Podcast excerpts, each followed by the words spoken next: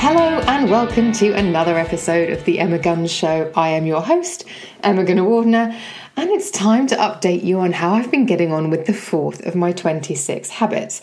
Now, if you're new to 26 habits, I'm setting myself two week challenges to either make or break a habit with the intention of giving myself 26 micro wins throughout 2018. As you know, I have teamed up with The Pool, the most excellent website, the link for which will be in the show notes, to bring you 26 habits. And the brilliant Hannah Varrall, their junior AV producer, is joining me on this particular journey of sobriety.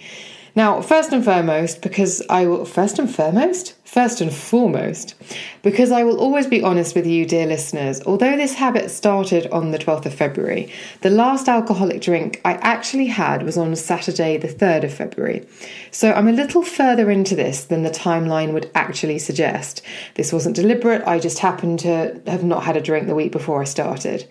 But what's interesting is that implementing a no drinking ban on myself from the 12th made me hyper aware and some might say mindful about my relationship with alcohol because I was viewing it through a completely different lens.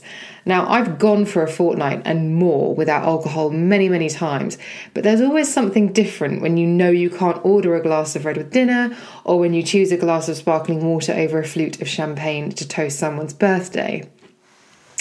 I've been out for dinner twice since I started this fourth 26 habit. And especially on the first occasion, I was hyper aware of the two glasses of red wine um, on the table next to me. I went for faux with a friend, and the red was served in stemless wine glasses, which I have to be honest appealed to me as much as the contents. And I had to have that conscious thought of, no, no, Emma, you're not having any. But what I did appreciate was the excellent night's sleep I had after dinner. Does anyone else have a racing pulse after even one drink? And feeling completely refreshed when I woke up. Hannah, meanwhile, has been out to the pub a few times. She's actually had a few more challenges than I have, to be honest. Um, she's been to see comedy nights and she said that she didn't miss alcohol, but thought that might have been due to the fact that, um, oh gosh, my English teacher, Mrs. Riddell, would be horrified at me saying due to the fact that. Just say because. She thought that might have been because the attention was on the performance rather on just straight socialising and drinking and chatting. Hannah has found that she's struggled more at home, funnily, and that her friend and boyfriend were telling her the other night to just have a beer and not tell me, but she stayed strong, which I obviously admire her hugely for. She also really put herself to the test when she made dinner for her and her boyfriend on Valentine's Day, bought him wine but didn't have any. A bit like me, she wasn't sure whether it was because she was so used to having wine with a meal, because she really wanted a glass of wine, or because she couldn't have one. In the last episode, I told you why I thought it was prudent for me to take a step back from alcohol. But since we last spoke, I've been researching other people who've given up or decided alcohol doesn't have a valid place in their lives. I genuinely thought I'd find it quite lonely and more of a change than it's actually been. And more of a challenge than it's actually been, I hasten to add. Finding sites such as Girl and Tonic, Hip Sobriety, and Club Soda, the links of which will be in the show notes, has made troubleshooting really easy because every thought and feeling I'm having, they've already had. And I may have a specific type of relationship with alcohol, but even if you have a different uh, bond, shall we say, with booze, these sites are really brilliant resources. You will find the vocabulary in there to articulate and express how you feel about alcohol and your relationship with it, if it's something that indeed you wish to explore. What has also been absolutely incredible has been the response from all of you, both on email, direct message, Instagram, and Twitter, and in the Facebook group. The link will be in the show notes because we are having a lot of heated debate and fun over in that Facebook group.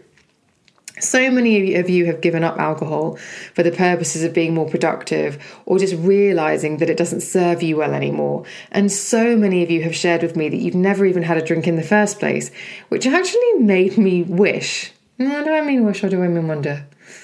Wonder why I even started drinking.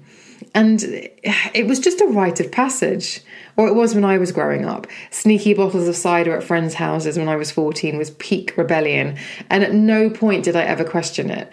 If you went out, you drank. It's social glue. I've had some of the biggest belly laughs the morning after, remembering ridiculous behaviour or shenanigans from the night before that were almost as much fun as the going out itself. I talked about alcohol on my podcast with Caroline Hirons and Nadine Baggott, where I made the throwaway comment that I felt a grown up, or more like a grown up, if I poured myself a glass of red after a long day. Caroline observed that that was just good marketing and I'd fallen for it. And so I was really interested when a, listener, when a listener emailed me and told me not to feel bad about having been suckered in because there are actually specific courses that are highly specialized in marketing alcohol to people. So, yeah, that actually did make me feel a little bit better. Who really wants a glass of red wine when actually what we all really want when we come home after a hard day is a bowl of crunchy nut cornflakes? I mean, come on.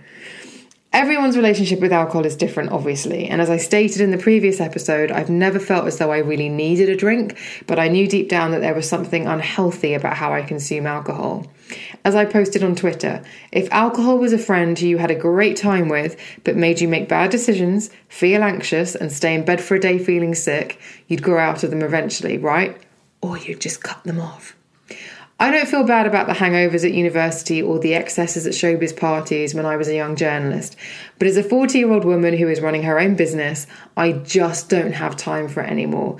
And my relationship is such that I'll rarely have one, one, and when two glasses can make me feel wretched the next morning, that's why I think it's time to reassess.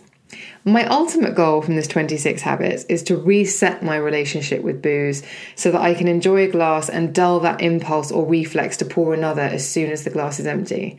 What I would like to achieve from this habit is to change the way I drink forever, whether that's a decision to completely abstain or an effort to build the muscles that'll allow me to exercise restraint.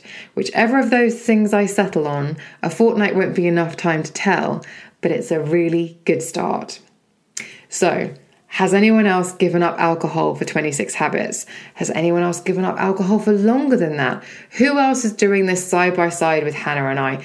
Please do send me an email. Let me know. Let me know your progress. Let me know your thoughts and feelings to the beautypodcast at gmail.com. Slide into those DMs on Twitter and Instagram where I am at Emma Guns. And, you know, send me a tweet, comment on a post slide into the DMs, as I've said before. There's a lot of chat going on, and oh, that Facebook group where we really are having all the fun literally all the fun. Thank you ever so much for listening. All the links will be in the show notes on emmaguns and itunes.com, and I will see you on the main show.